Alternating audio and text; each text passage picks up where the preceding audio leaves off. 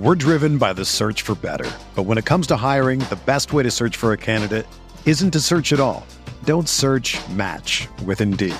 Indeed is your matching and hiring platform with over 350 million global monthly visitors, according to Indeed data, and a matching engine that helps you find quality candidates fast.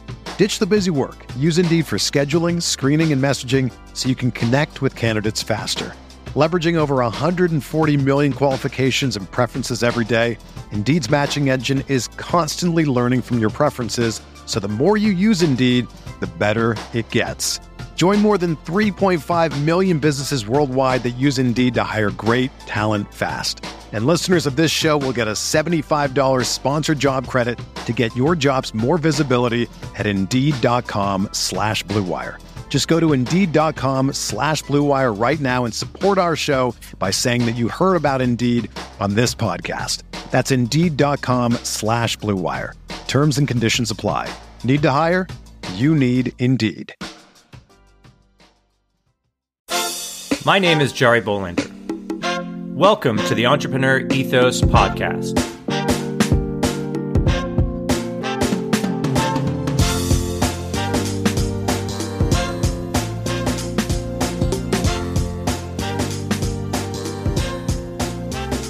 On this podcast, we're going to take a deep dive into the traits, values, beliefs, and skills of all sorts of entrepreneurs to learn how to build a more ethical, inclusive, and resilient world. Let's get started. Hey everyone. As usual, stay tuned to the end of the interview where I'll give you some actionable insights that I learned from my guest. These insights are also in the show notes. And all of the show notes are over at theentrepreneuroethos.com. As always, thanks for listening. Now, on to my guest for today, Tyler Robertson, founder and CEO of Diesel Laptops, a company that provides truck owners with the tools to more efficiently diagnose and repair their own vehicles as an alternative to going to the dealer. Tyler grew up in the upper middle class, but the summer he finished seventh grade, his father informed him that he should start to work in the family business, which was a concrete manufacturing plant.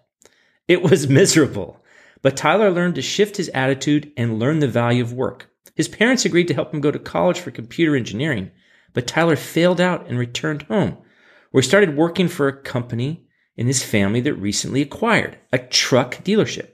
Tyler quickly learned about the business, staying on even after the family sold it, though finding himself without a job a year later. Tyler took a job in another state and was working his way up the ladder when he saw an opportunity to provide a solution to a problem he solved, helping truck drivers and owners diagnose and repair their trucks. With the move to a higher reliance on computers for his work, many truck drivers had no option but to go to the dealership.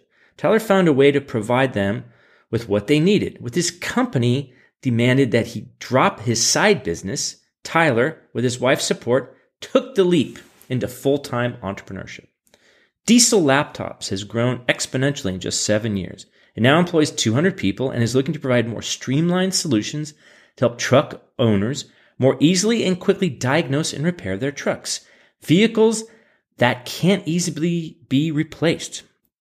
If you lose your mixer truck, as an example, you are out thousands of dollars until it can be repaired, which is not good, right?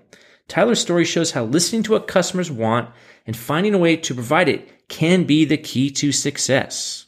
Now, Let's get better together. Tyler Robertson, welcome to the podcast. Well, thank you. I'm I'm excited to have a conversation here. Like this is right up my alley, man. Journeys, entrepreneurship, everything going on. It's so cool. I mean, you're the founder and CEO of Diesel Laptops, and you guys provide solutions for people that fix diesel engines, like the not the diesel clothes, the actual engines, you know, the thing they put in the truck that gets you your Amazon order and your food. That thing. yeah. And, you know, ironically, we did have a little legal skirmish with Diesel clothing line through this whole process. Oh, really?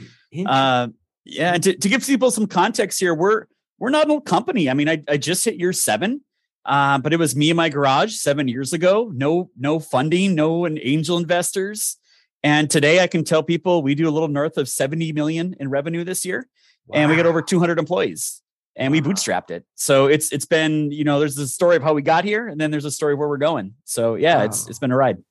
Yeah, well, that's great. I can't wait to get into all of that. And uh, you know, as I always like to say, anyone that's ever listened to the show, I start with the same question. I'm a I'm a simple guy, you know. Um, why don't you tell us how you got to do what you're doing today? Yeah, so I think it's uh, it's really three things that happened, and they're probably the three worst things that happened to me each time, and they end up being the best things that ever happened to me. Now that we have this 2020 hindsight. Um, so I can say that the first thing that happened to me is I was I was a pretty good student in high school, and my family was definitely you know upper middle class. They owned a business, they did well, and I wanted to go to a nice college, go computer engineering. My and this is expensive. I mean, this is you know in the '90s, late '90s, and it was sixty thousand dollars a year. And uh, my dad had to take out a, a mortgage on the on the house, so I could a second mortgage, so he could afford to put me to school and I utterly failed at it. They they kicked me out two years later and said, "Go away, you you can't you can't handle this." And and at the time, that's really hard uh, to go back to your your mom and dad and say, "Man, I just blew through a hundred thousand dollars and I got I got nothing to show for it." And um, I don't know what to do with the rest of my life. Um, so that's that's a that's a hard one to have to swallow. Um, and thankfully, my my dad had a business and they were doing pretty well and they were investing more businesses. And he said, "Hey." you know, we're, we're buying a truck dealership. They were in the concrete and gravel pit operation. They knew trucks, they knew equipment. And they said, Hey, we're going to start this, this truck dealership thing.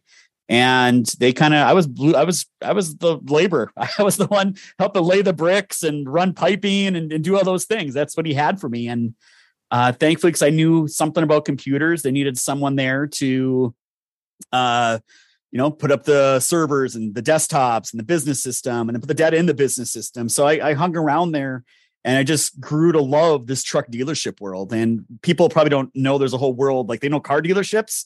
There's the exact same thing for commercial trucks, but it's a lot of different nuances. Right. And uh, my family knew nothing about running a truck dealership. So I, I always tell my dad, I'm like, man, you know, if there's a hundred ways to lose money owning a truck dealership, trust me, there there is but my we found we, we found 101 right we, we, just we just didn't know anything all these things that i know now right um and my family ended up buying out one of the competitors in town putting two together we got it from losing a massive amount of money to breaking even and they're five years into it and they're like this business sucks. Like we we want out we want to go back to our concrete like it's taken away our focus. Um so they sold it and they they sold it to to a bigger company and that bigger company asked me to stay on and i loved i loved that business. Like i, I was working crazy hours for my family um, probably more so when i worked for somebody else. And then you know one day they they about a year almost a year later they pulled me in their office the manager and said we're firing you and uh, you know I, I think at the time it was you know, there was still some legacy stuff. I, they just weren't happy with me. My family owned the business before, and there's a lot of trying to get the old people out and the new people in, and, and that going on. And right, right. I had just gotten married, no kids, and had to go home and tell my wife, like, she's like, "Why are you home?" I'm like, "I got fired." And that's that's again, you know, I I failed at something, um, and to have to go home and tell your spouse, like, I'm not good enough. Someone fired me. It's a, it's a hard thing to to tell someone that you love. Um, yeah. But that that that set me on a different path. It set me on a path where I was I was pissed off at getting fired, and I went to go work for their competitor.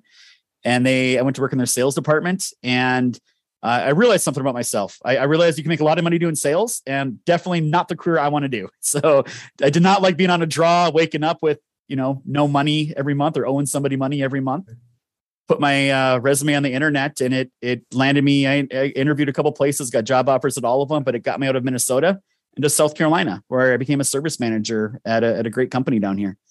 And I learned a lot. I, I took all those lessons I learned. Um, I did I did really well for them. They kept promoting me. Um, but in the meantime, I kept seeing a lot of issues and problems with this whole truck repair space. Um, and the biggest issues were that customers didn't have access to their own information.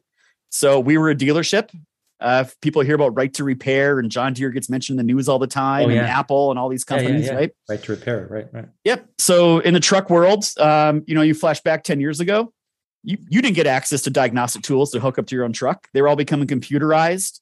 Mm-hmm. Uh, you didn't get access to repair information. You didn't get access to look up your own parts. Your only option was bring it to the dealer. And the dealers loved it uh, because, hey, we get all the business. Where else can they possibly go? Uh, and what I kind of found through that process was there were people starting to build these tools and these things that allow people to have their own control over their own data and their own diagnostics. And uh, people were constantly at the dealership asking, I want to do that. I want to do that. And when I worked in the service department, we just said, no, you can't do it.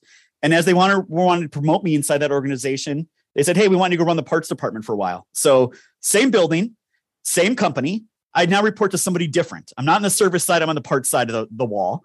And that parts manager director I reported to said, man, I don't sell diagnostic software. I don't care. Like, I just want to make margin. That's what we do here. Someone cheeseburger for all I care. Parts, cheeseburgers, tools, whatever. So I'm like, cool. So I started selling diagnostic tools to customers and they were asking. And uh, we, we quickly learned, I quickly learned a couple things.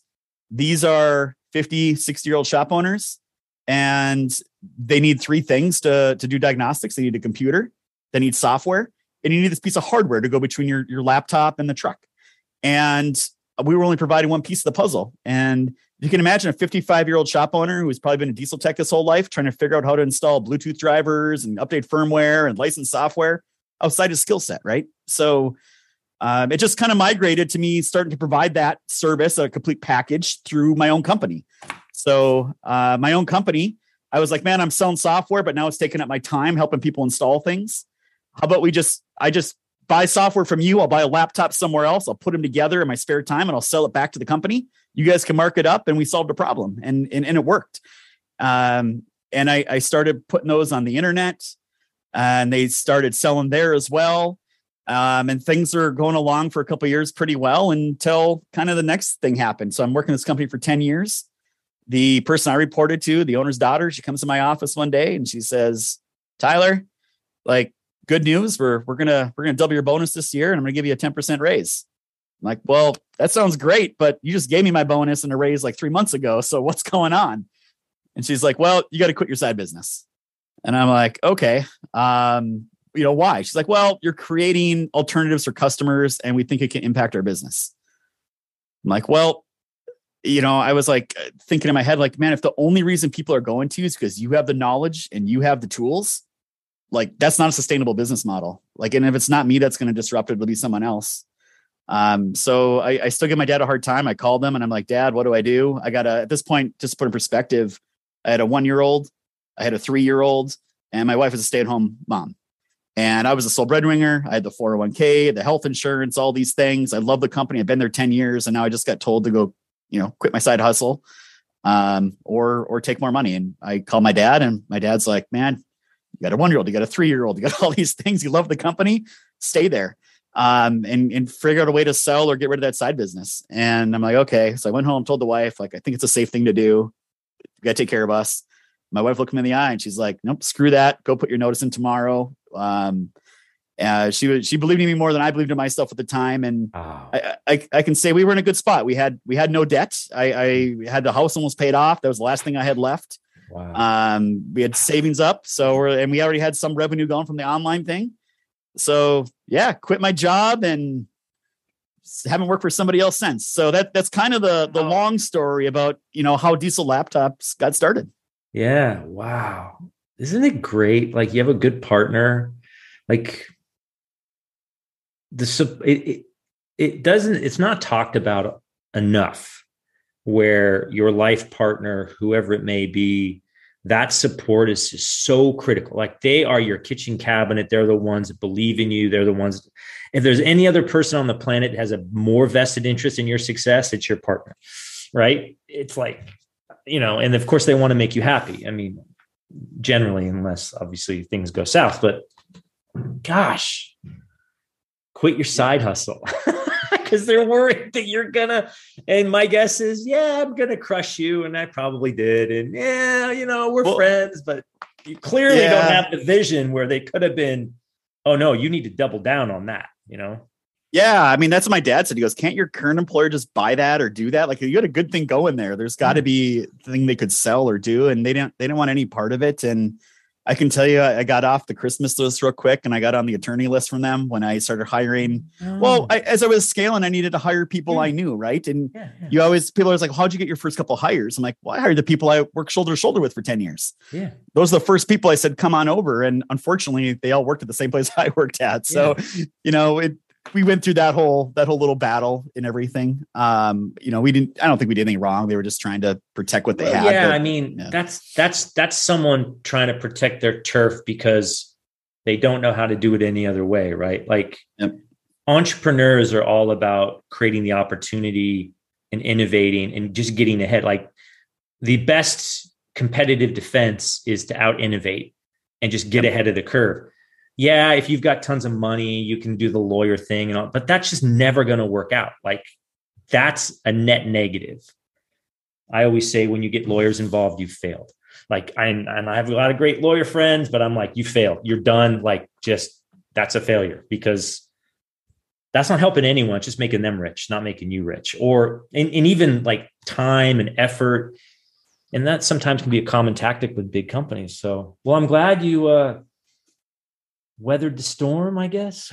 yeah, I'm, I'm, glad I I'm glad I listened to my wife. Right, I, I remember, uh, you Best know, advice I've ever given anyone.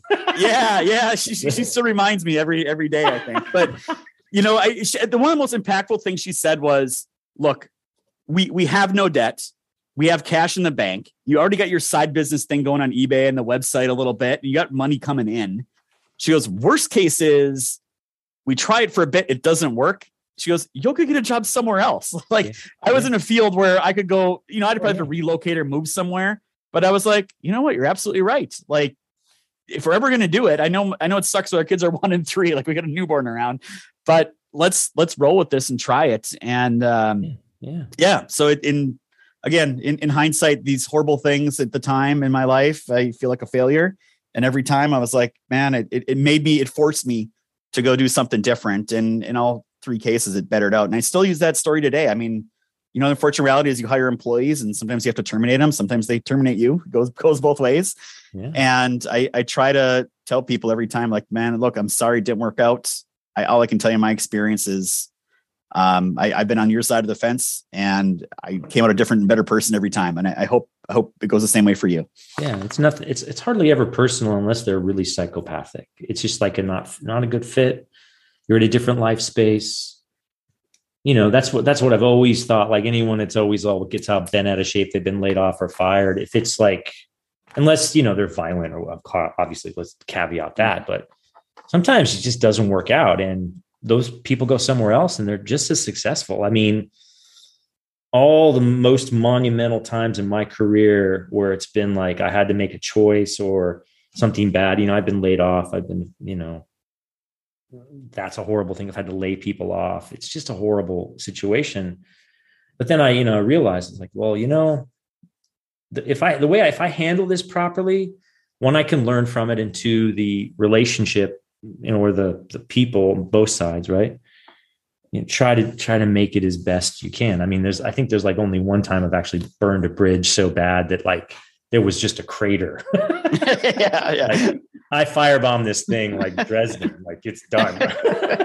and no, no, going back to that one. Point of no return. My, yeah. Yeah. Well, it was a bad situation, but you know, I I learned from it. It was actually a jump to a better thing. So wow. But I mean, what's interesting is that you're in a, you know, diesel mechanic, diesel like truck most people traditionally wouldn't think of that as like the most kind of innovative and and you know pushing forward in technology yet there's a lot there. I mean you got to keep up. So i'm just curious like how how is that landscape nowadays? I mean you see all of the talk of shortages in trucks and drivers and then the move to electric and like there's a whole there's a cornucopia of things going on well, what are you sort of seeing, and how how do you think? Yeah, yeah. I, I mean, I can I can break down. I guess I'll break down two different ways here. So first of all, when we say the word diesel, there's really three diesel segments. There's like the light duty diesel, which we call the Ford, Chevy, Dodge stuff.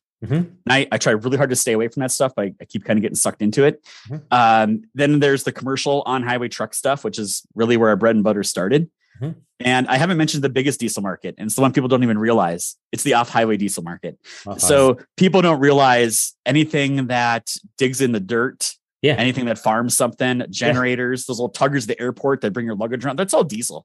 There's so much diesel around that people don't even realize. And just the on-highway, to put in perspective, the on-highway commercial truck market in North America for just parts to fix those things is over $34 billion a year. Wow. Uh, and there's hundreds of thousands of employees that are actively employed just just working on these things. So and then then talk about the rest of it, right? The off highway side of the world and light duty diesel. So it's a it's a big market segment, and unfortunately, the repair process works the same way it has for 50 years. Hmm. And anyone that's ever owned a car or an older car, especially, know this. And this is the way our world works to explain to the audience. Truck drives down the road truck has a problem noise symptom check engine light exhaust whatever. Has a problem goes into a facility. That facility diagnoses it gives you a quote you authorize it they make the repairs and get your vehicle back. And i think anyone that's ever had something break down is like yeah obviously that's how it works. And and what they don't realize is technology has changed it and it's it's already happened and it's happening at a much faster pace. And what's happened is well, now we can get vehicle data live while it's driving down the road. Yeah. And people know this already about Tesla. Yeah. They probably yeah. know this about some of the other ones. And everyone's like, well, what's the big deal? Well, the big deal is, is if I'm getting data off of something constantly and I have computers and humans monitoring it, I can now predictively even tell you before you have a problem. So people understand that when that check engine light goes on on their car, their vehicle, whatever it is, whether this is a sensor value in the background somewhere that's creeping up and then it hits a threshold and then the light comes on. So what if we watch that sensor as it's creeping up and comparing it to every other sensor and every other vehicle in the same situation? Maybe we can actually say, hey, you're about to have a problem. And the other big difference is automotive, if your vehicle goes down, that's just a way for you to get tuned from work or tune shuttle the kids to school or whatever commercial trucks are tools that you people use to make money. So when a commercial truck's down, it's like a thousand dollars a day. A diesel powered equipment. My dad's got gravel pits if one of his critical pieces go down, that thing's like ten thousand dollars a day. He's losing out. Wow. So these these are these are a different a different situation than personal automobiles. You can't go rent a new generator and have it there in a couple hours. It's it's not like that. It would be tough. Yeah, it would it'd be really tough, right? I can't go rent another mixer truck if my mixer truck breaks down. So so we're sitting here saying, man, now data's coming off. Now we can be predictive. Now what's going to happen is it's not going to get towed in somewhere and someone's going to be blind working on it. It's going to be a call center analyzing that data, being like, oh, we think it's this thing. Let's figure out who has capacity to fix it. Let's make sure they have the parts on hand to fix those things. And before that vehicle even shows up, people now know what to do and what to expect on that thing. And they can make the repairs and they can get that truck out and they can be validated. So, although it sounds simple, it all goes back to I'm getting data off vehicles. What does that mean? It means I can vastly improve how long equipment's down or if it's even down at all.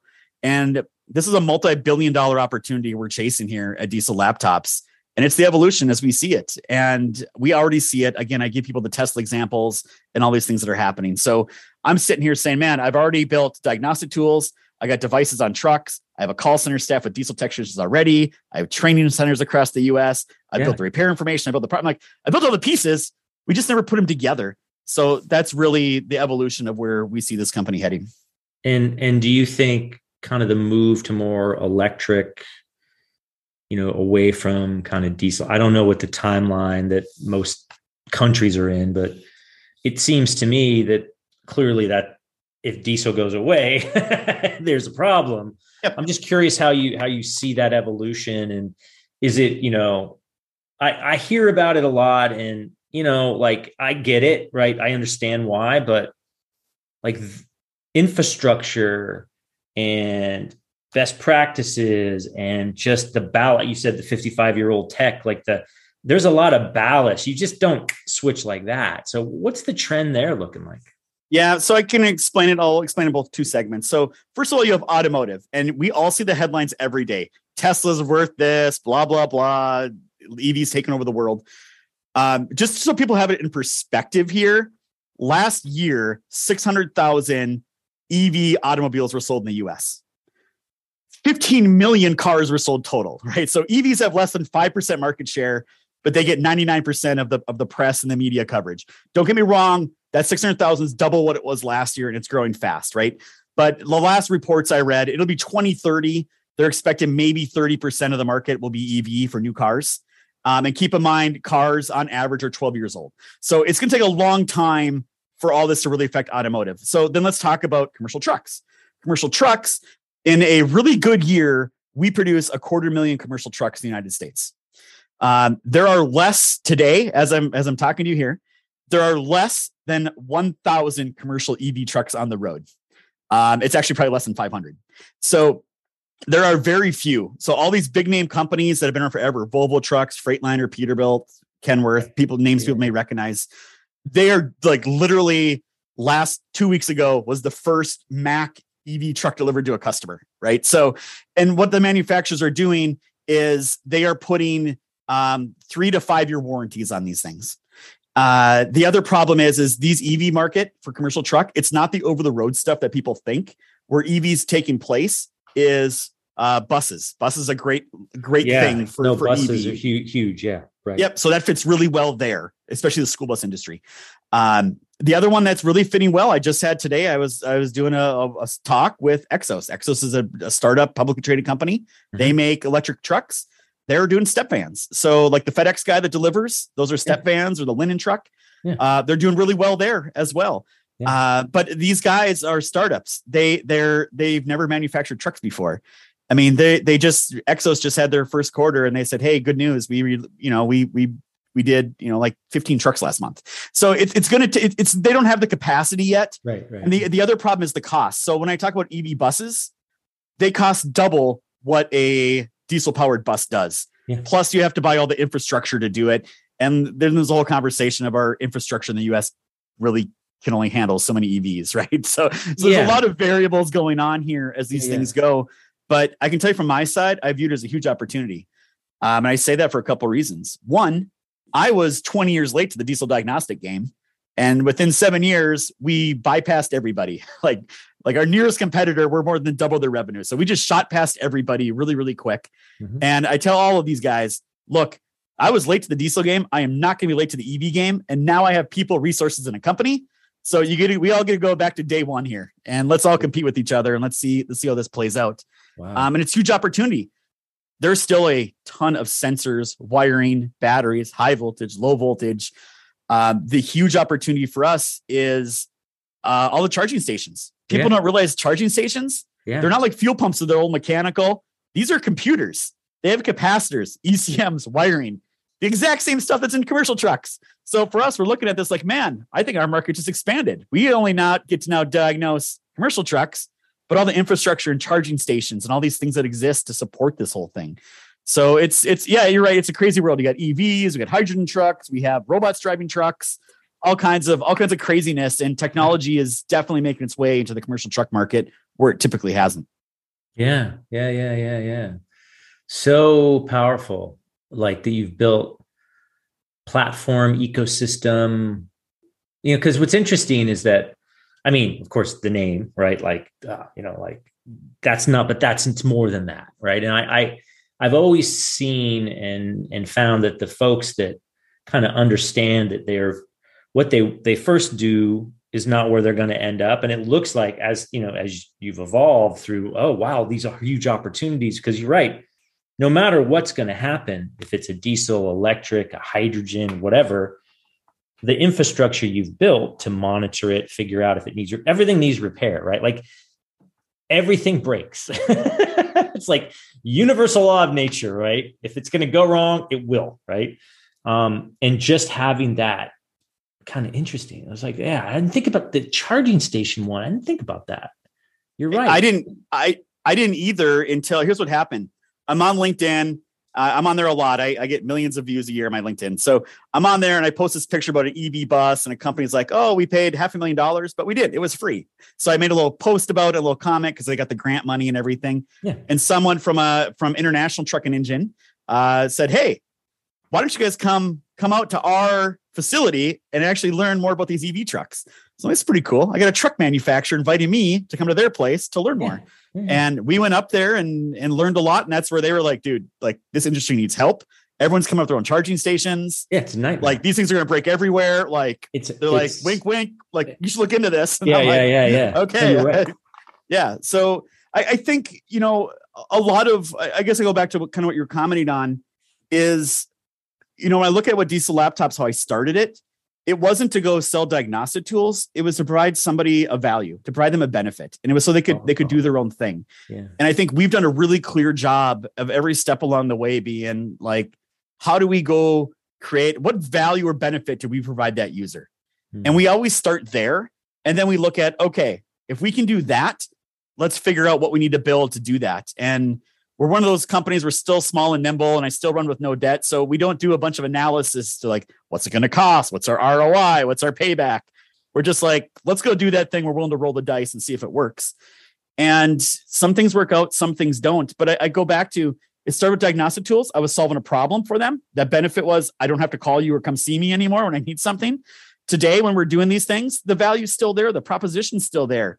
It's hey i don't have to deal with a breakdown event or it's I I can now use my I use my mobile device to use to do diagnostics. I don't need to buy a mm-hmm. ten thousand dollar tool or have a laptop. So it's just it's just all about solving people's problems and giving them benefit. It doesn't matter if you're making pizzas or ice cream or selling fuel or diagnostic tools. That's really what it comes down to at the end of the day is what benefit, what value did I provide my customer? Yeah. And people oftentimes try to go the other way where it's I got this cool widgety thing. I think it'll work in this market. And they try to jam it in there and it yeah usually doesn't work. Yeah, yeah. That's most SaaS startups and all my buddies that do that. Yep. yep. I learned this the hard way, by the way, right? Yep.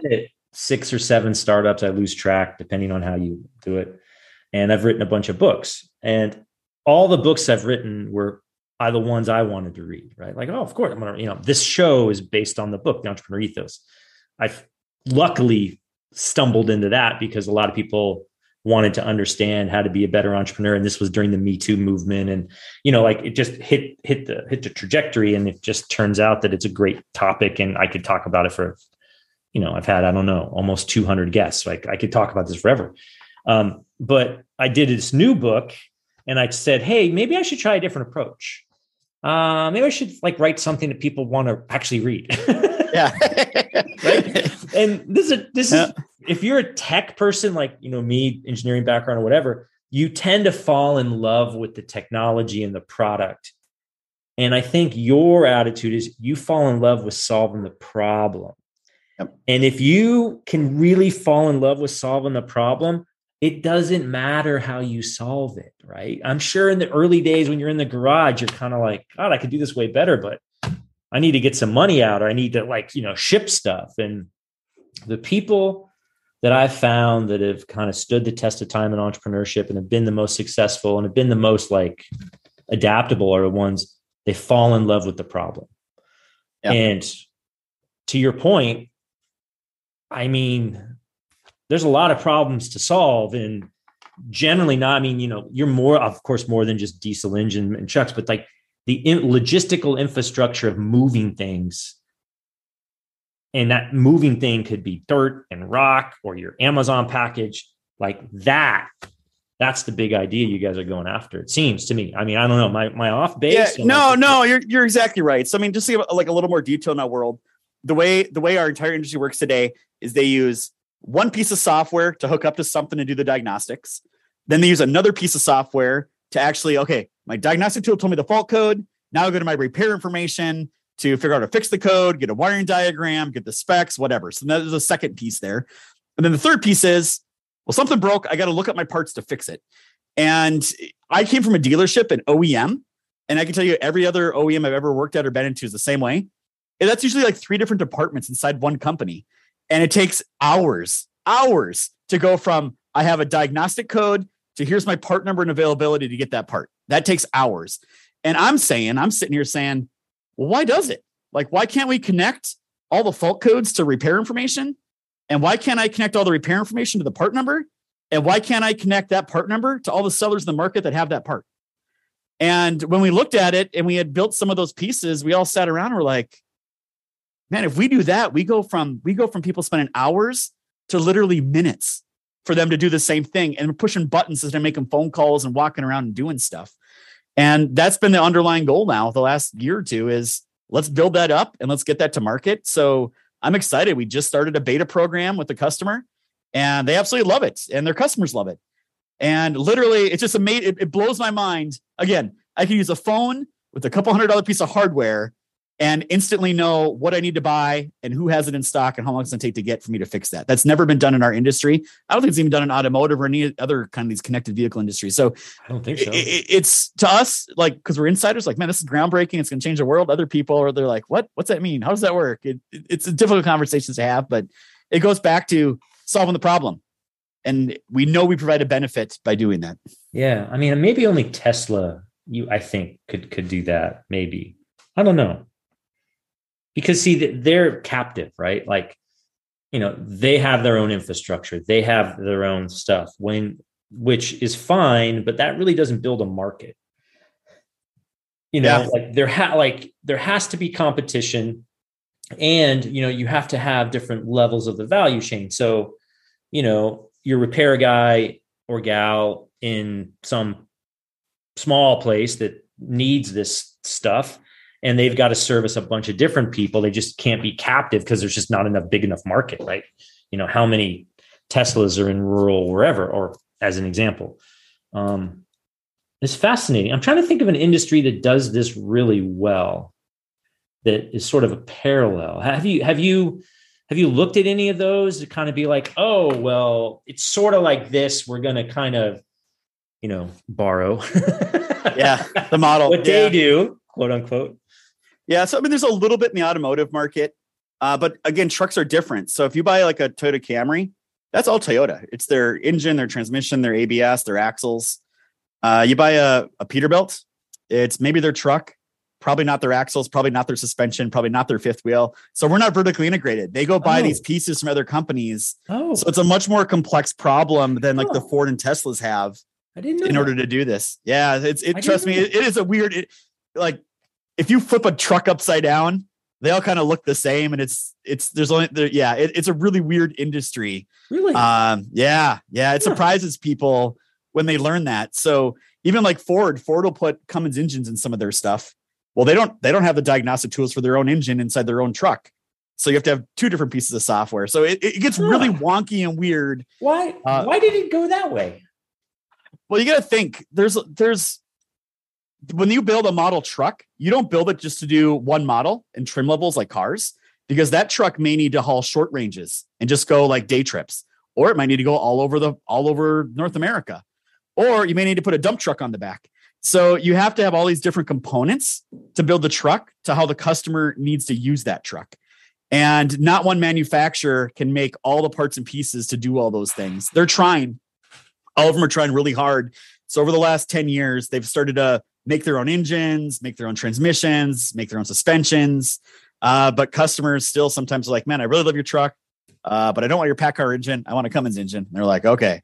So it, it's it's a weird space, and yeah, and there, there's I mean, there's billions getting thrown around in this space now with the EVs coming. Like Cummins engines have been around forever. They're publicly traded.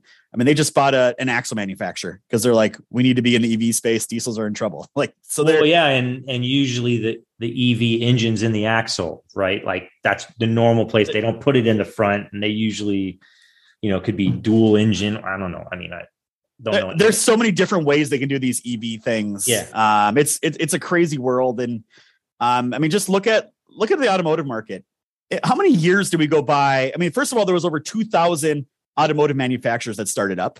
Yeah. And it ended up being three made it, right? Yeah. Ford, Chevy, and yeah. So three made it.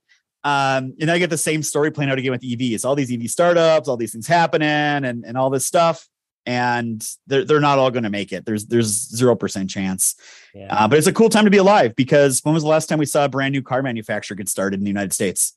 Hardly until Tesla end. came along. Yeah, Tesla came along. You're like, wow, first one in 50 years. I know. And all of a sudden, now there's a dozen more that came up right behind. Well, it's just funny. I think I think he even said, yeah, the stupidest thing in the world to do is start an electric car company. yeah.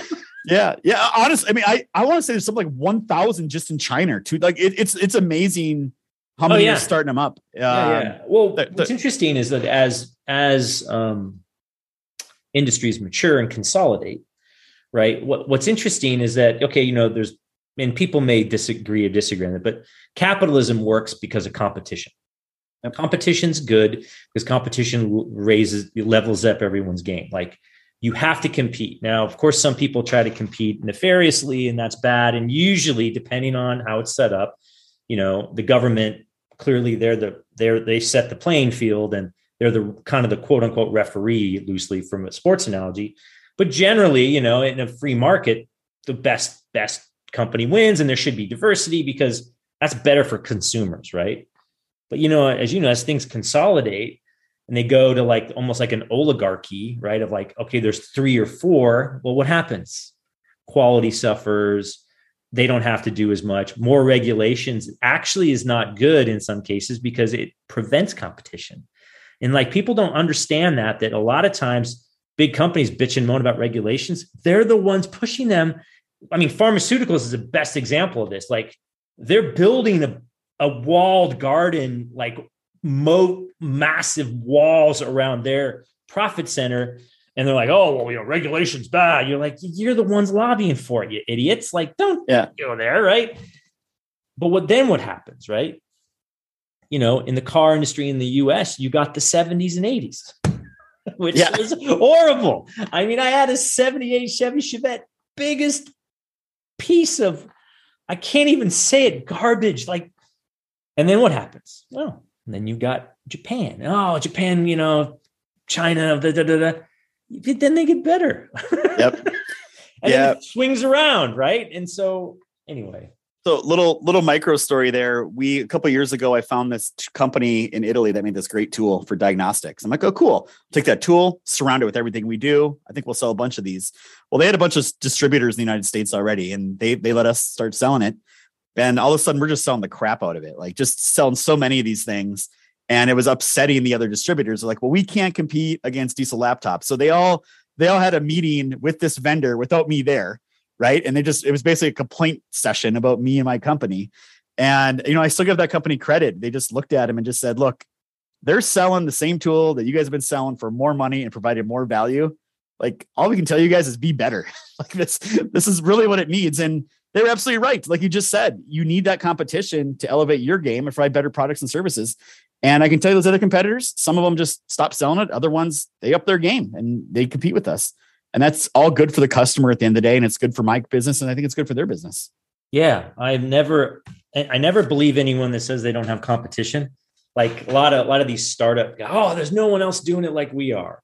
Ah, oh, we're the only one. I'm like, ooh, this is bad because if there's, if you're the only one, does it really a market? You know, that's like yeah. I always and I never used to think that way, of course, being a technology person, until I'm like, well, I got to sell this thing. And then I realized it's really not, you know, how good your stuff is. It's like the best story wins. It's not, I mean, you got to have the level, right? Like you can't be, there's a standard, right? Like it has to be good or better or whatever.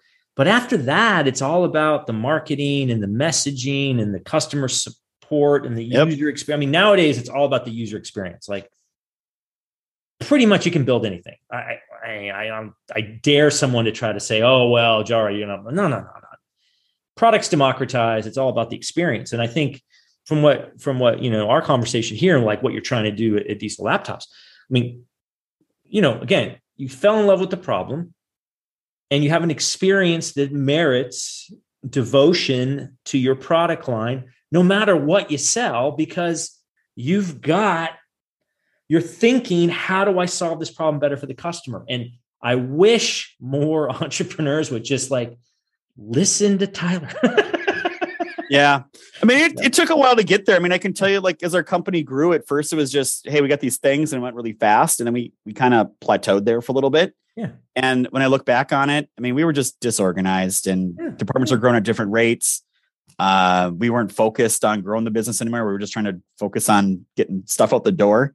Uh, so I, I, I get now why companies kind of go like up and then they flatten out and they just and some some go down and some stay flat and yeah. very few keep keep rocket shipping right so i i get it now being in the middle of it um, and it's hard. You got to you got to change the way you do everything and the way you think about things and where you spend your time. And it's it's a hard transition for a lot of people to make. Yeah, yeah, yeah. No, what the, the what you just talked about is something that this guy uh, Jason Cohen talks about the elephant curve of marketing, where it's this rapid rise and then it plateaus and then it starts to drop. And the companies, to your point, the companies at that point, their market saturated or their product, they have to add something else to continue the growth because it will decline.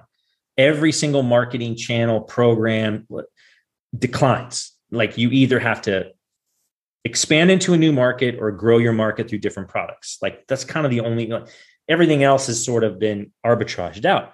So you just need to make sure you're hitting those curves.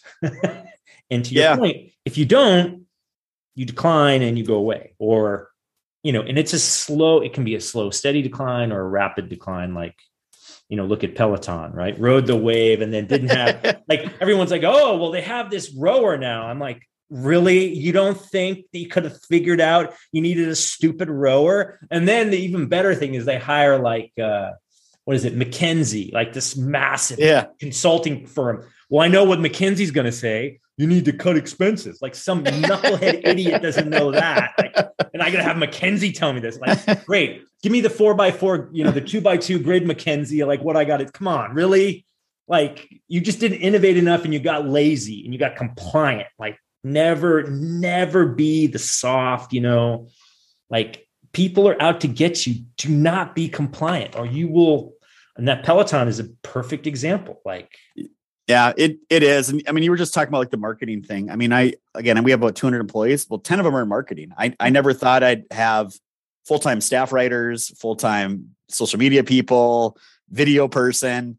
But it's the same thing. We were we went through there and we're like man why are sales kind of flattening here like, well, we're not getting any more leads. We're doing the same thing we've always done. Like, we gotta we gotta go to the next level if we want to get more leads and more marketing and, and do yeah. those things. And once you start putting the energy and strategizing, yeah, there's there's more business to be had out there. You just gotta get to figure out your best path to go get it. Well, yeah, I mean, and this is a startup problem. The classic, absolute classic. hear this all the time. Oh yeah, we're product led growth. We're growth hacking, and we've got a couple, you know, and you know, if you got a good product, like sales come, right? Almost by accident, you like stumble into something good. Okay, great. Yeah, everything's going great. We don't need any of that brand and PR, all that BS, blah, blah, blah, blah, right? All right. Always happens. I, I can almost predict it.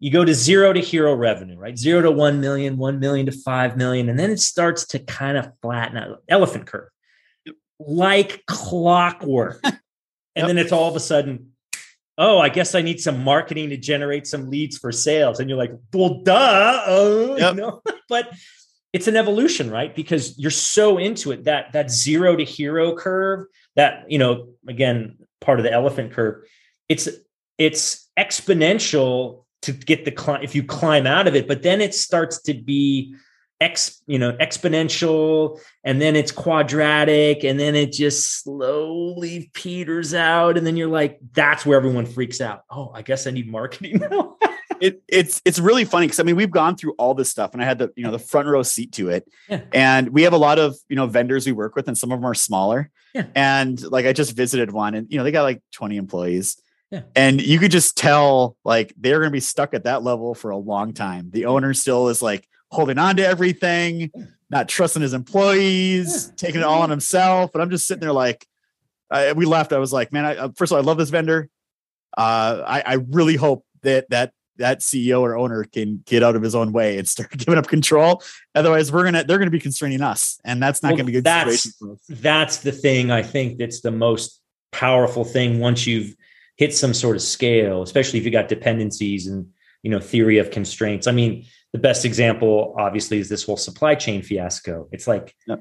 oh, so you're telling me one boat blocks the Suez Canal and the yep. entire supply chain of the world like stops and you're like what are you talking about or you know all the ships off of long beach or like the best one was like maersk is a logistics yep. one of the biggest logistics companies in the world and a while back i actually went there to pitch one of the startups i was at and I'm talking to them, you know, they're like trying to do this more technology innovation or whatever.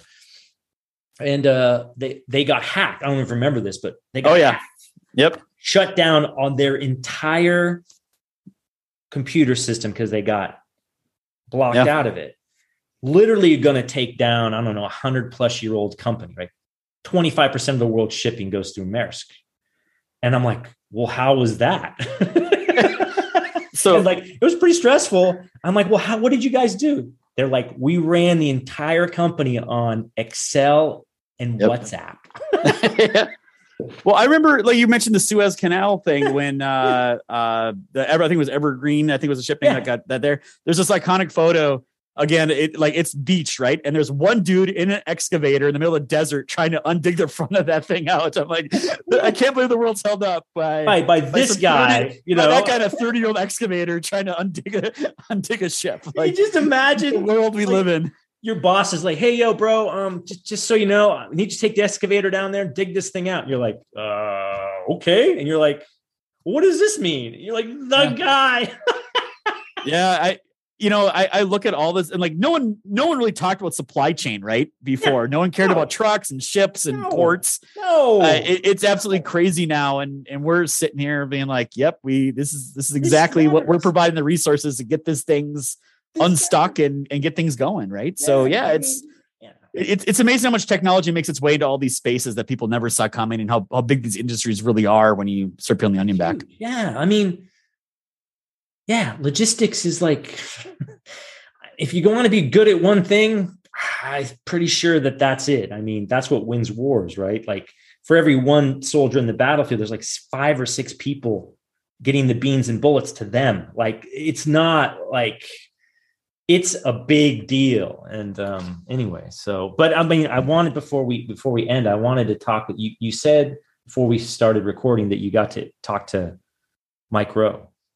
Yes, yes. And, and I'm a big fan. I'm a big fan. Love Dirty Jobs.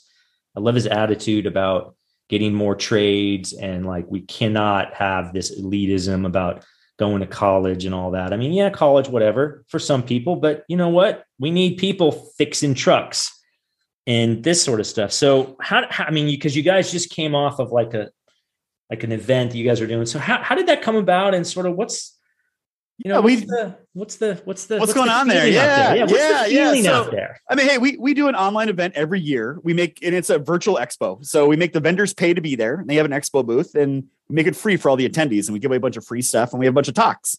Um, it's the third year doing it. And hey, we got a diesel technician shortage. Eighty thousand open jobs for diesel techs. Community colleges have produced less than ten thousand this year, and that delta's gotten worse every year since since we've seen the numbers. Um, man, like we need like we need to talk about this more, right? So we got connected with Mike Rowe, the Mike Rowe Foundation, and you know they're they really lined up well with us, and he agreed to come do a forty minute thing with us. And um, I will say, you know, I got a chance to talk to him about twenty minutes beforehand. He he is a he's a very down to earth guy that that is there, and I I you know I was like, man, I'm just to start off and just see how this goes. And I was like, Susie, come on camera, like, hey, Mike hey, I just want to let you know I'm like your biggest man crush here, so I'm looking forward to this. And right away he starts laughing, like, don't make it weird, man. I'm like, I'm just kidding. Here's, here's how we're gonna go. So he was, he's a good guy, and he, he just speaks common sense. Yeah, it's it's all the things he said when I got to talk to him. It's like, man, we took shop classes out of call out of schools. That was that was not a good idea. We don't teach we don't teach financial literacy to people. No. All of a sudden, we're telling people go to school and they have no idea why, and they're taking out two hundred thousand dollar loans. Crazy. He goes, none of this, none of this makes any sense. And we all agree. We all look at him like, yeah, no kidding. And he has story after story of his foundation giving scholarships to people that are just taking two year tech programs or some one year thing. And now they're making 100, 100,000 a year, 150, $200,000 a year. Yeah. And those are jobs where you never have to worry about a job again in your, a day in your life. No. You never have to. No. And those are the people that end up, you know what? Those are the people that end up creating plumbing companies, HVAC companies, electrician companies. I mean, yeah. they, they, turn into business owners, a lot of them yeah. through that because there's so much demand for it. Sure. So yeah, it's it's really frustrating to see there's over almost 2 million and 2 trillion in student loan debt. There's 11.4 million open jobs. 80% of them don't require a college degree. I know. Yet, yet kids are signing a line for $50,000 student loans to go get a job that that cost that they'll make 40 grand for when they get out in four years. It, it, makes yeah. it, it, makes no sense. So it's really infuriated me I think it's inferior to a lot of people that are in any kind of trade organizations and trade skills at all. Yeah, because I mean, honestly, we've lost that blue collar work ethic. I think. I mean, I always talk to entrepreneurs. They're like, "Oh, what's the secret?" I go, "Blue collar work ethic," and they're like, "What does that mean?" And I go, "This is not a hard job. You just have to do the work, and that is not like you're some super cool, like, oh, I'm to growth hack. You just got to put the damn time in. 80% of this job is having a blue collar work ethic. It is not fun. It is not sexy at all. It is exactly what they teach you in a trade school or like mom and pop business. It's like sweeping the floor because you have to, because you can't afford, you know, someone to do it for you. It's getting on the phone call and you don't, you know, like it's, I can't stress that enough. And, you know, a lot of the younger folk are always like, oh, we're just going to, you know, growth hack our way or whatever. And to your point about, I never thought I'd need marketing, you know, like that's, it's the blue collar work. This stuff's hard. So I'll tell you the best thing my dad ever did for me. This is summer after seventh grade, right? Last day of school, come home, like great, all summer, play basketball, video games, swim. This yeah. will be great summer. Yeah. Come home, my dad throws me a pair of work gloves on the counter. I'm like, what's that for? He's like, well, you're no longer in grade school and you are either now in school or working for the rest of your life. So we're gonna, it starts today. And I'm like, well, I don't have a job. He's like, no problem. I got a job for you. Be at be at the the block plant, which is about a mile and a half down the road. Be there by 7:30 tomorrow. Like, okay. So I, you know, take my pedal bike down there and everything and show up. And literally, if you if for people have never seen what a block man a, a concrete block manufacturing plant is, it is horrible. It is loud. We're in earplugs. You got these big kilns that are up to you know 200 degrees. It's steamy. It's just it's not fun. You know the guys there have you know, love and hate tattoos or teardrops on their eyes. Right. It's that atmosphere. Missing and there, there, there I'm in a seventh grader. Like, all right, yeah, this is what I'm doing. But, you know, and I hated it. I remember crying to my dad, like, don't make me go back and trying to get my mom to not let me, you know, like it wasn't happening. He made work through it. And I, I look back now, I'm like, you know what? I got through that. It, it, it really wasn't that bad once I shifted my mind to like, hey, I hear I'm going to do a job. I'm do it the best I can. And it, I think it taught me a really strong work ethic in the beginning. And, I can tell you ever since that day, I, I've never taken a dime from my dad besides that student loan, which I'm, I'm still working on paying it back for through different things. Uh, but I think everyone needs that experience of just, hey, this is real life. This is what's waiting for you after high school. And, and letting them know so they can have a little bit better decision making process, you know, when they're figuring out what the rest of their life looks like. Yeah. Yeah. I mean, that's that's one of the reasons that what you know Mike Mike Rowe says and talks about just seems to resonate. I mean, with me. I mean, maybe it's my generation too. Gen X. I'm Gen Xer, so you know we're between the Boomers and the Millennials. You know, I always say we hate both of them equally because they're like these idiots. What you know? Uh, I'm, it's just a joke. I'm crazy. Uncle Jari's telling a joke. Don't get offended, right? Um, like grow up a little bit. But you're right. I mean, my dad similar. I mean, he he, he worked for United Airlines. He was a uh, engineer, like, you know, made sure that things didn't blow up on planes and stuff and break. But, you know, he grew up on the farm. And, you know, we were in the suburbs of San Francisco and, but he just had, he just couldn't sit still. So I remember, you know, got you know, paper out at 10. And then he's like, well, you got to work around the house. And I'm like, what do you mean work around the house? Like I got a paper. I said, no, no, you need to work around the house. And so we would like dig ditches. And I, I mean, I just, I hated it.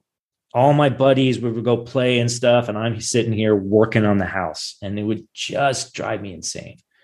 And I'm still a little bitter about it, but to your point, I there's a, there's a certain amount of like that blue collar work ethic, which I think is the most valuable thing anyone can teach you. And it's different than the white collar work ethic. Yeah, you got to be smart or whatever. But I think blue collar folk, they understand like the the get their hands dirty kind of thing. Like what has to, when it has to be done, it has to be done. It is not about like who you are. It's like the job needs to get done, do the job. That's what he taught me. And I mean, you know, I worked at McDonald's for like four months and I'm like, this is hard. like, like, I don't want to ever do this.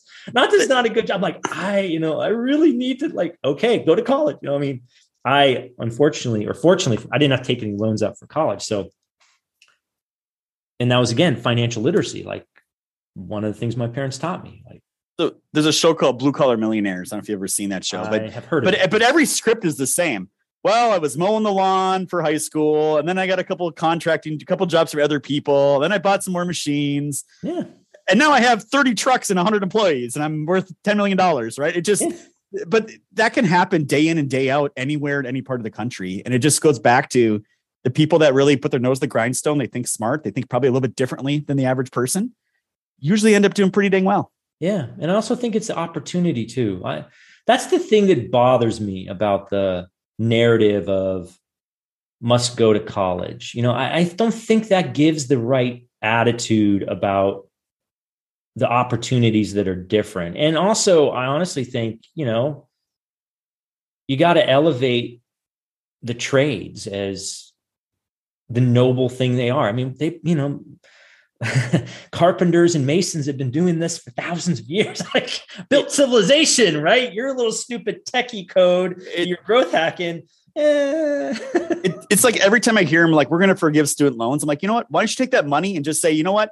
We got a hundred thousand trade skill two year degrees we're going to give away and go and spend the money that way instead, right? I think we'd be way better off in the long run. It yeah. just there, there's so much weirdness that goes on in this world. Like another one that came up with, with Mike Rowe was, you know, we got 11 and a half million open jobs, we got 8 million people on unemployment, and in a given month, we only have about 200,000 people joining the workforce. Like what? Something's broken somewhere in this equation, right? We yeah. need to figure it out as a country. Yeah. Um, because there's there's no lack of opportunity out there. Yeah, I agree. I agree. Wow, this has just been such a great conversation. I really appreciate your time, man. This is just it's just good to see like a different take, like, you know, using technology and all that sort of stuff. But like if diesel trucks don't run, we don't eat. that's 100% man that's that's what it comes down to and i think we all found that out during covid when the grocery stores were empty like we 100% did yeah. and i think that's a great place to end so thank you so much being on the show. Good luck with everything and uh, stay safe. Thanks so much, Tyler, for being on the show. I always love uh, entrepreneurs like you who are uh, doing great work in what people think are kind of boring, but I don't know. I don't find it boring. So, um, as promised, here are some actionable insights that I learned from my awesome interview with Tyler.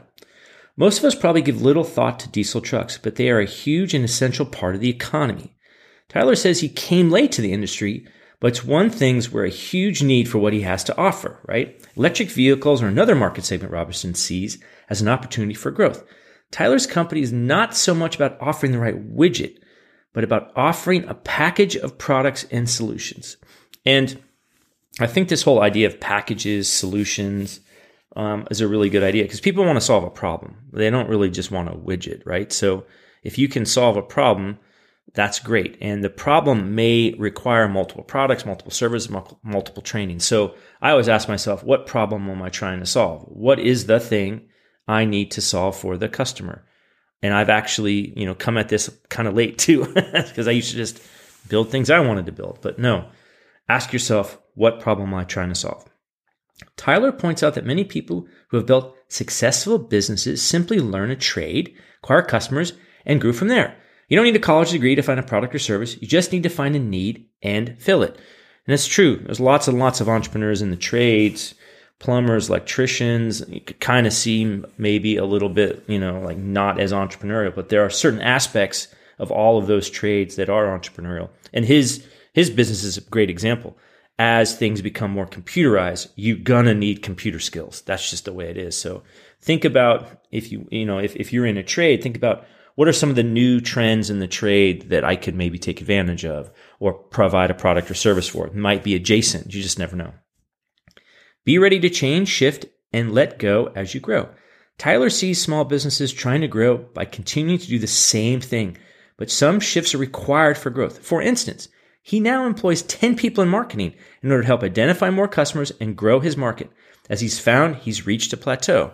So yeah, amazing, huh? It's like, oh, I need more marketing people to find more customers. Well, again, I think, you know, when we talked about it, it was really important to kind of shift with the growing landscape, shift when the business is shifting. Make sure that you're, you know, as Gretzky would say, skate to where the puck's going to be, right? That's important. So really ask yourself again, getting back to the second um, actionable insight.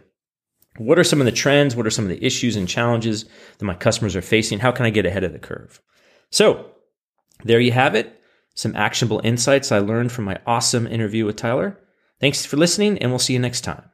Thanks for listening to the Entrepreneur Ethos podcast. I hope you enjoyed this episode as much as I did creating it. My hope is that you learned something that can make you a little bit better. If you enjoyed the podcast, please do share it with friends and review it on Apple Podcasts or Spotify. You can also join my email list by visiting theentrepreneurethos.com to get my thoughts on what I'm doing to get better, as well as what I'm working on. You can also pick up my book, The Entrepreneur Ethos, if you want to learn the traits, values, and beliefs that I think we need to build a more ethical, inclusive, and resilient entrepreneur and frankly, world community. Feel free to follow me on Twitter at the Daily MBA and let me know if you have any questions or recommendations for a guest you'd like me to talk to. Also, drop me a note if you try anything we talked about on this or any other episode. I'd love to hear what's working for you. Until next time, keep getting better.